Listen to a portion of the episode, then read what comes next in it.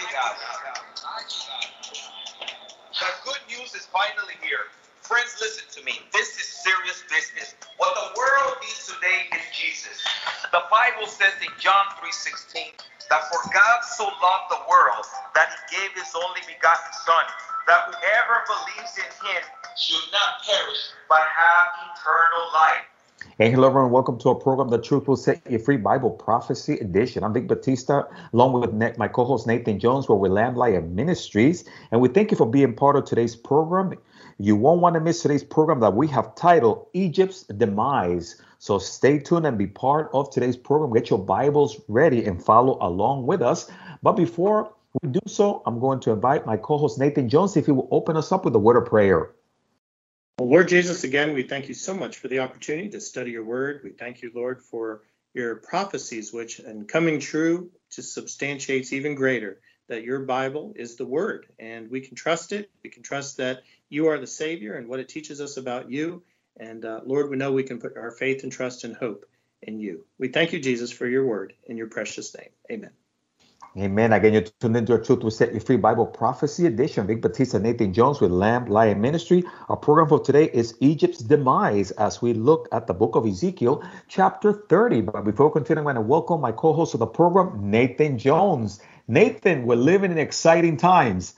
Now we are, brother. I tell you, the world seems to be uh, pretty crazy, but uh, as Jan Markell says, uh, the. Oh, wow. Just skip my mind there. Let's see. She says that the world isn't falling to pieces, rather, the pieces are falling into place. There you go. It's a little tongue twister there, but very, it can be scary out there. You know, what's Russia doing with Ukraine and China rising and economics being what they are and interest rates and inflation and moral corruption and people confused uh, what women and men are. You know, the most basic stuff brother, it's all been prophesied in the Bible. It says it's all going to happen before the Lord soon return.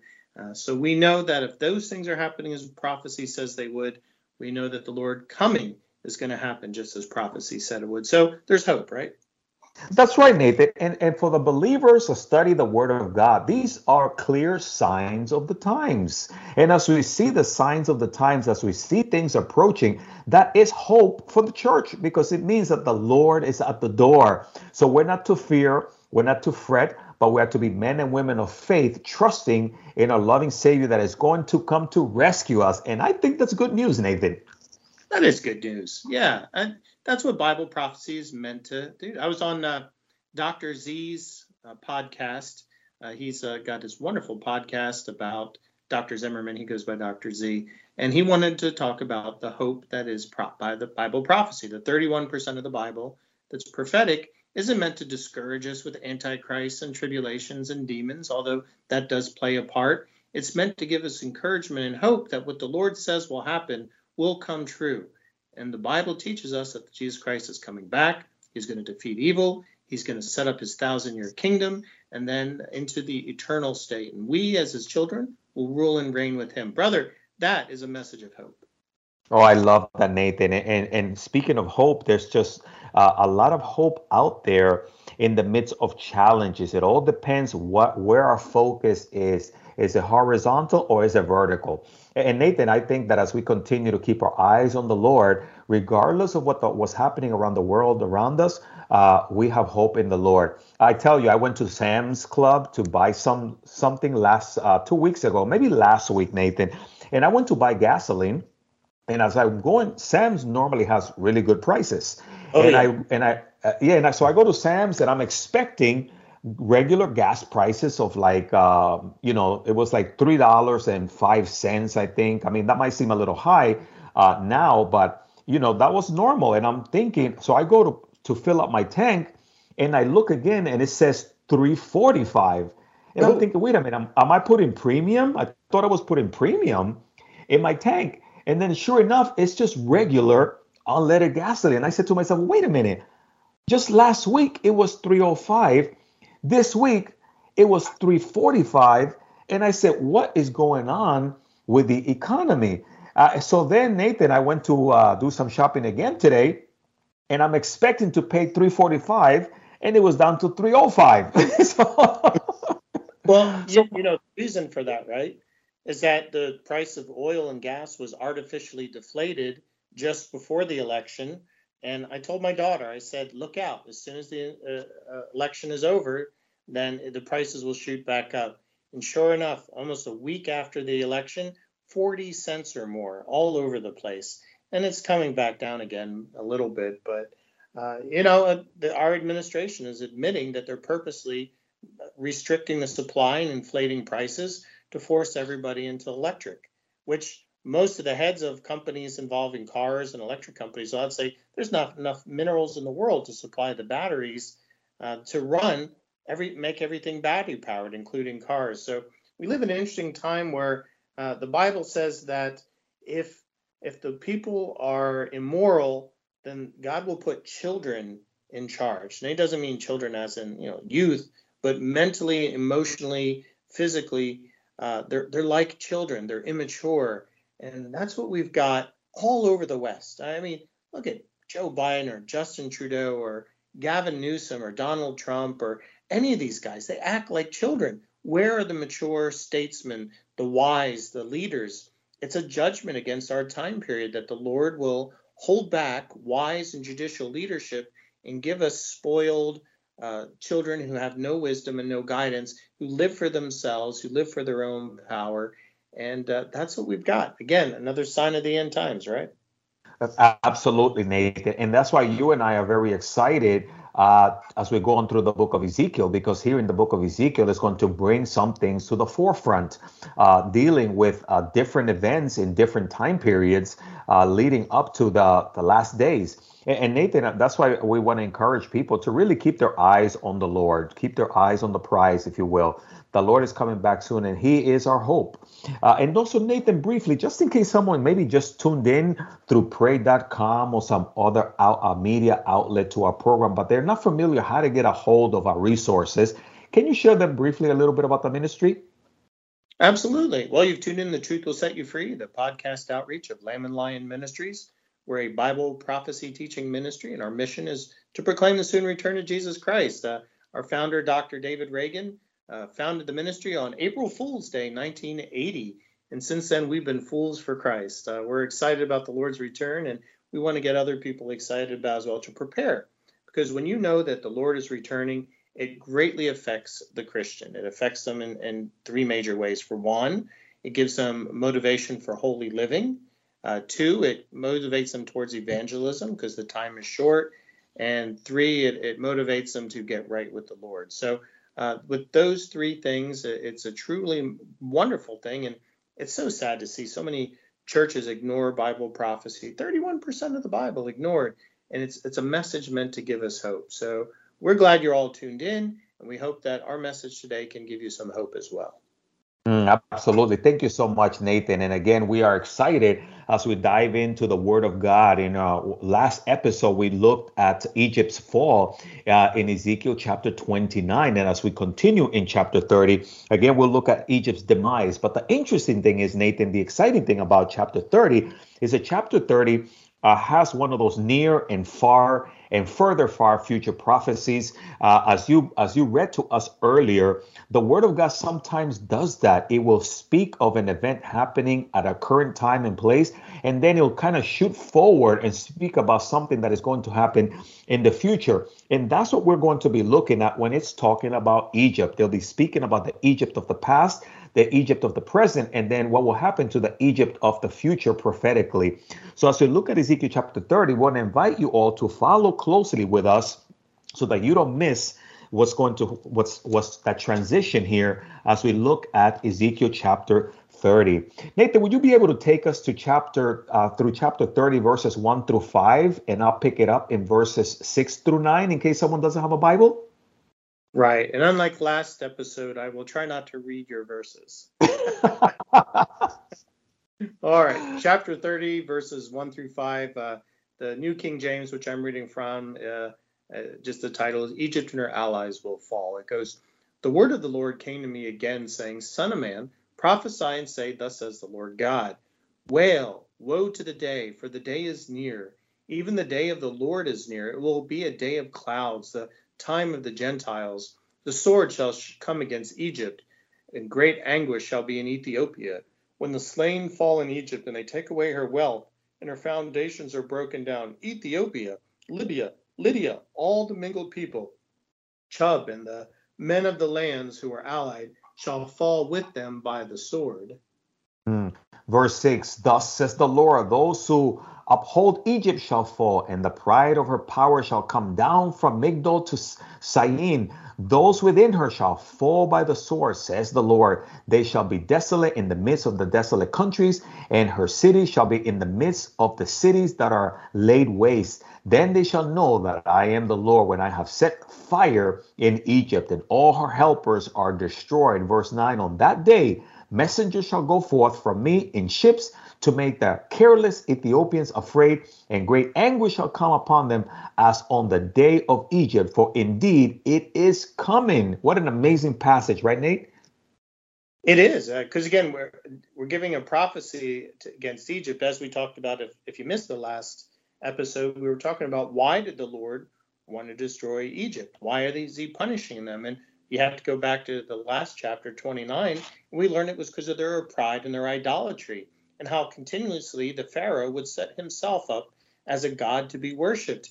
And they would entice the Israelites to come to them for help instead of going to God and trusting in God alone. So God makes his prophecy against Egypt's destruction. He also labels a, a few other Ethiopia, which is, exists today. There's a country called Ethiopia, uh, Libya or uh, Put, and then Lydia, which is also known as Lud at the time, I'm gonna have to look up Chub. That's a new one to me uh, since I've read this. I don't know what Chub is, but that's an interesting ancient name. But basically, what it's talking about is Northern Africa.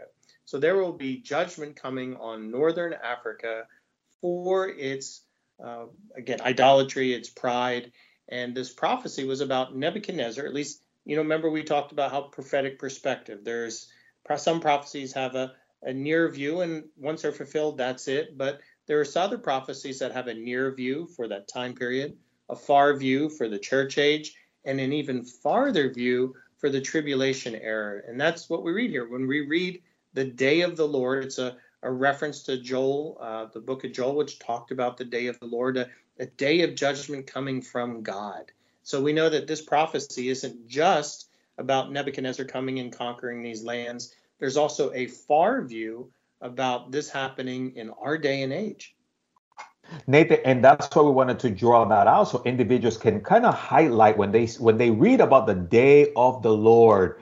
Uh, that that is a specific uh, day, a specific time period, and is yet future. And here we find again this near, far future type of prophecy mingled in to what's happening in the time that Ezekiel is prophesying to the, uh, that Egypt that was in power during that time. And much like the revived Roman Empire, right, Nathan, we noticed that there was going to be a collapse in certain nations, but then they're going to be revived again in the future. And here it speaks about these nations with Ethiopia and Libya and Lydia. And again, those nations will be mentioned again through the book of Ezekiel, especially when you and I get to Ezekiel 37 and 38, as we talk about the Ezekiel uh, war. We'll see these nations pop up again.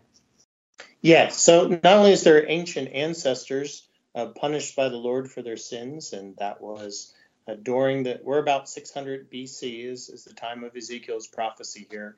But we're yeah we're talking about the future now. It's interesting if you go back to chapter nine and uh, let's uh, scroll down here to, I believe it is uh, this prophecy, uh, chap- verse 12. It says, I will make the land of Egypt desolate in the midst of the countries that are desolate, and among the cities that are laid waste. Her cities shall be desolate 40 years, and I will scatter the Egyptians among the nations and disperse them throughout the countries. Now, we know historically that was achieved through Nebuchadnezzar. He he banished the people wherever that was the Old Testament way that empires would get rid of their enemies. They wouldn't just come into a land and defeat it, but they would take the people and spread them all throughout their conquered territories so they couldn't assemble as a nation or as a group. So they would become Assyria or Babylon. The, the, they would adopt the culture, adopt the traditions. It would water down the ethnicities and totally eliminate them.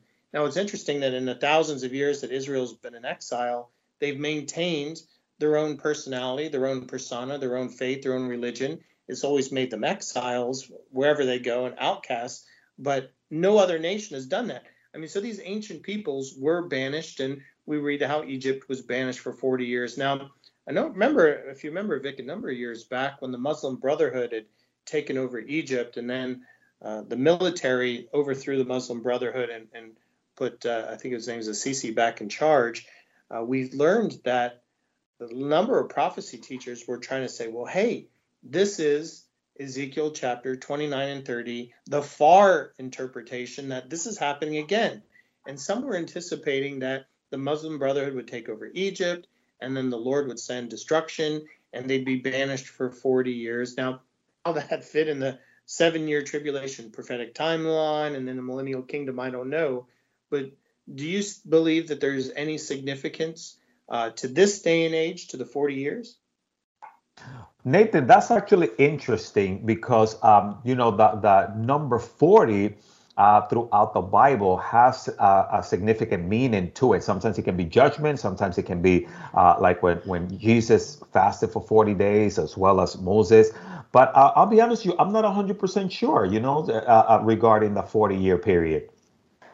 Yeah, the first I heard of was Bill Salus. he you know popularized the Psalm 83 war theory. He's a friend of our ministries. Uh, we haven't always agreed on some of his interpretations because we'll go into the Old Testament and apply a far and farther interpretation to every prophecy, almost it seems. Uh, you know, no offense, Bill, you're you're a friend, but it seems like he's constantly mining the Old Testament, looking for further prophecies. And he kind of popularized this idea at the time that, well, Egypt in our day and age will be judged by God and exiled for 40 years Again, I don't know how that fits in the prophetic timeline because the tribulation is only 70, uh, excuse me, seven years, and then we're into the millennial kingdom. We read about Egypt in the millennial kingdom. The Lord says that uh, He lists a number of nations that in the millennial kingdom, when Jesus rules and reigns from Jerusalem, the nations will go up to see Jesus. He'll teach them, and if they don't tabernacle with Him on the Feast of Tabernacles, well, He'll cut off their reign to encourage them to to not rebel and come up to him. And Egypt is one of those nations listed. So we know that Egypt, Israel, Syria or Assyria, and Russia will be nations during the, God's millennial kingdom. And Egypt is one of them. So I don't think Egypt will be desolated for the 40 years. I don't see this prophecy coming again, at least in the 40 years. We know from the Psalm 83 war that Israel will subdue Egypt and its surrounding neighbors and that's why there's a hole in the Gog Magog war prophecy, which folks will get to in Ezekiel 38 and 39. Don't worry about that now. So I don't see myself a farther interpretation that this 40 years is a literal 40 year exile during our time period. But Bill and others have argued that during the millennial kingdom, Egypt, even though the Lord might have to cut off their water at times so they don't rebel and they'll, they'll come up to, because he wants to have fellowship with them, that they'll be exiled during the millennial kingdom for 40 years. But hey, we'll be living in the millennial kingdom. We'll find out firsthand, right? Absolutely, Nathan, and, and I and I totally get it. There's some individuals that they uh, feel to look at a certain portion of scripture a certain way. I kind of just like the idea that if scripture is silent, I rather stay silent because I'm not 100% sure. Uh, and and one of the things that we find it also has to do with uh, you know a generation. Well, how many years is a generation? And the Lord spoke about this generation, and we've had uh, a lot of discussion also with different Bible, good Bible prophecy teachers about how long is a generation, how many years. The Lord is going to return to my generation. Well.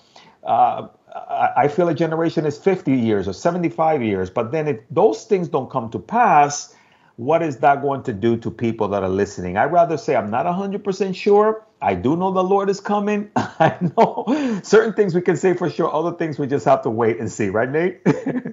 well said. That's that's a guiding light to guide us in our interpretation. The reason that Vic and I can look at chapter 30 and say that it's not only a a near prophecy that happens during the reign of Nebuchadnezzar, but because it points to the day of the Lord, that that is a, a term, an Old Testament term that means a day of God's judgment.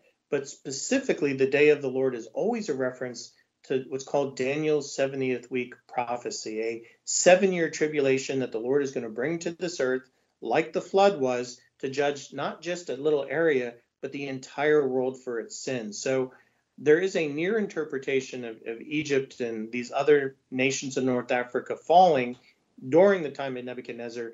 But because of this prophetic language here, we know that this will happen again. And we know it'll happen again because Psalm 83 tells us, Ezekiel 38 and 39 tells us, uh, current events tell us that these hostile Islamic nations that are coming against Israel will be judged. Uh, the Lord says in, in Genesis that Israel is the apple of his eye. And anyone that pokes Israel basically pokes the apple of God's eye, and God will judge them for it. In Egypt, you know, we look back at the uh, Yom Kippur War, for instance, existential threat to Israel. I mean, Israel could have been destroyed by Egypt at that time, uh, but the Lord miraculously helped them, of course, with the help of Nixon and others, to supply Israel. To, and Israel even went in almost as far as the Suez Canal and beyond, even into Cairo. They could have defeated Egypt, but the UN had them pull back. So there are prophecies. Egypt might be at peace currently with Israel, but it's a begrudging peace. If Israel had, Egypt had its chance, it will attack Israel again, and I believe it will, according to Psalm 83 war. So this prophecy, to sum up, also has a farther view. Now, uh, does it have a farthest view in the millennial kingdom? Like Vic said, we don't know. We'll have to wait to that time period to find out. That, absolutely, Nathan. What we can see is the accuracy of Bible prophecy because here we have this being written, uh, what, over 3,500 years ago? I can't even place how long th- this is. But yet, here it is described for us that Egypt will be around in the future. So it speaks about the far future prophecy. But now, as we pick it up in verse 10, it sort of brings it right back to the time that Ezekiel is writing pertaining to what's going on during their time, mentioning Nebuchadnezzar. Nate, will you be able to read for us verses 10 up through 14, and then I will pick it up in verses 15 through 19 in case someone doesn't have a Bible? Right. And I didn't want to leave anyone hanging. I went to Easton's Bible Dictionary to look up chub. You can only find chub here in Ezekiel 30, verse 5. Uh, people, uh, the historians don't know what chub is. They assume it was a, probably a people of North Africa near the land of Egypt who made alliances with Egypt but they don't exist today. So there we go. That's Chub. It almost I love like that, Nathan. You remember during the, the riots in Portland, they, they made what Chaz, you know, kind of their own self-proclaimed little little nation. That that's what Chub sounds like here. But anyway, I digress. So uh, 10, through, 10 through 14. Here we go. Thus says the Lord God, I will also make a multitude of Egypt to cease by the hand of Nebuchadnezzar, king of Babylon he and his people with them, the most terrible of the nations, shall be brought to destroy the land. They shall draw their swords against Egypt and fill the land with the slain. I will make the rivers dry and sell the land into the hand of the wicked. I will make the land waste and all that is in it. By the hand of aliens, I, the Lord, have spoken. Thus says the Lord God, I will also destroy the idols and cause the images to cease from Noph. There shall no longer be princes in the land of Egypt. I will put fear in the land of Egypt I will make Pathros desolate, set fire to Zoan, and execute judgment in No. Mm, verse 15 I will pour my fury on sin, the strength of Egypt. I will cut off the multitude of No, and set fire in Egypt. Sin shall have great pain, nor shall he, excuse me, nor shall be split open, and Noph shall be in distress daily. The young men of Aven and Pi Beseth shall fall by the sword, and these cities shall go into captivity. At at Tahaphanes, that's a hard one, that they shall also be darkened when I break the yoke of Egypt there, and her arrogant strength shall cease in her. As for her, a cloud shall cover her, and her daughter shall go into captivity. Thus I will execute judgment on Egypt then they shall know that I am the Lord. Uh, amazing passage, Nathan. And you're right. Here are some names that we're hearing kind of like for the first time. Right. And again, Ezekiel is only giving the names of the countries at his time period. Obviously, he doesn't know their future names, especially when we get to Ezekiel 38 and 39. We're going to have to mine those prophetic names of those towns. But since Egypt is so ancient and has kept its name Egypt for so long, we we know, at least historians know, what these nations and cities are. Noph is is ancient Memphis, so most people are familiar with Memphis. So that's the old name for Memphis, Noph. Uh, no is Thebes. Uh, let's see, we got Sin here. Sin is Pelusium. Uh, we can go down to, uh, let's see, Aven. Aven is Heliopolis or On. That's its ancient name. Uh, let's see, Tahaphanes, if I could praise, still the same. Taphanes. And uh, let's see, I think that's it. So a lot of these ancient names have more equivalents. Most people recognize Memphis and Thebes as more contemporary names for those ancient cities, but those were the names during Ezekiel's time. I love that. And, and, Nathan, one of the things here that we notice is really that the details behind God's prophetic word.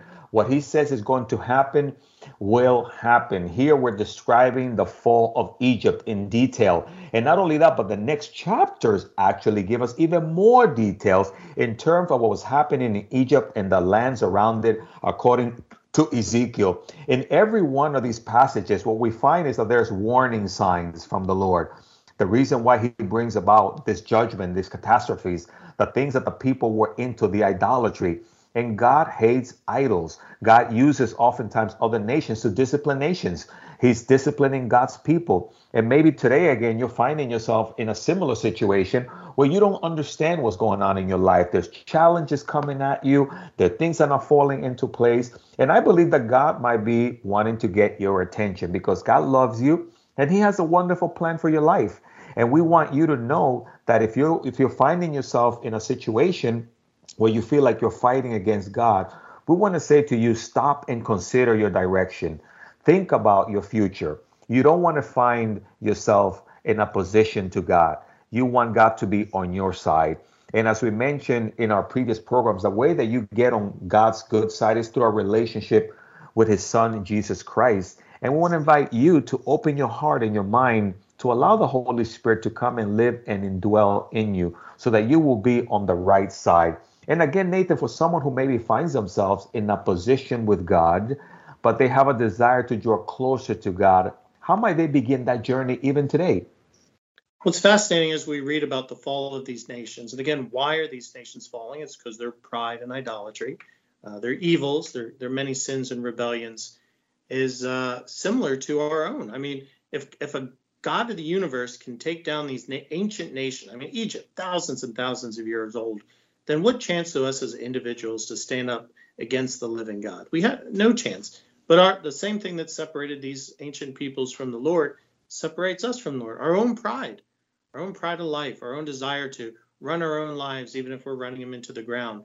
Our love of sin, our love of evil, our rebellion is destroying us, and God doesn't want us destroyed. He wants us to reconcile with Him, to live that righteous life, to to live to, to work and and be sanctified and justified before him. And and eventually when we get our glorified eternal bodies that we no longer have the sin nature and we can live in that perfect righteous relationship with the lord. And the god made that possible. John 3.16 tells us for god so loved the world that he gave his one and only son that whoever believes in him should not perish but have eternal life.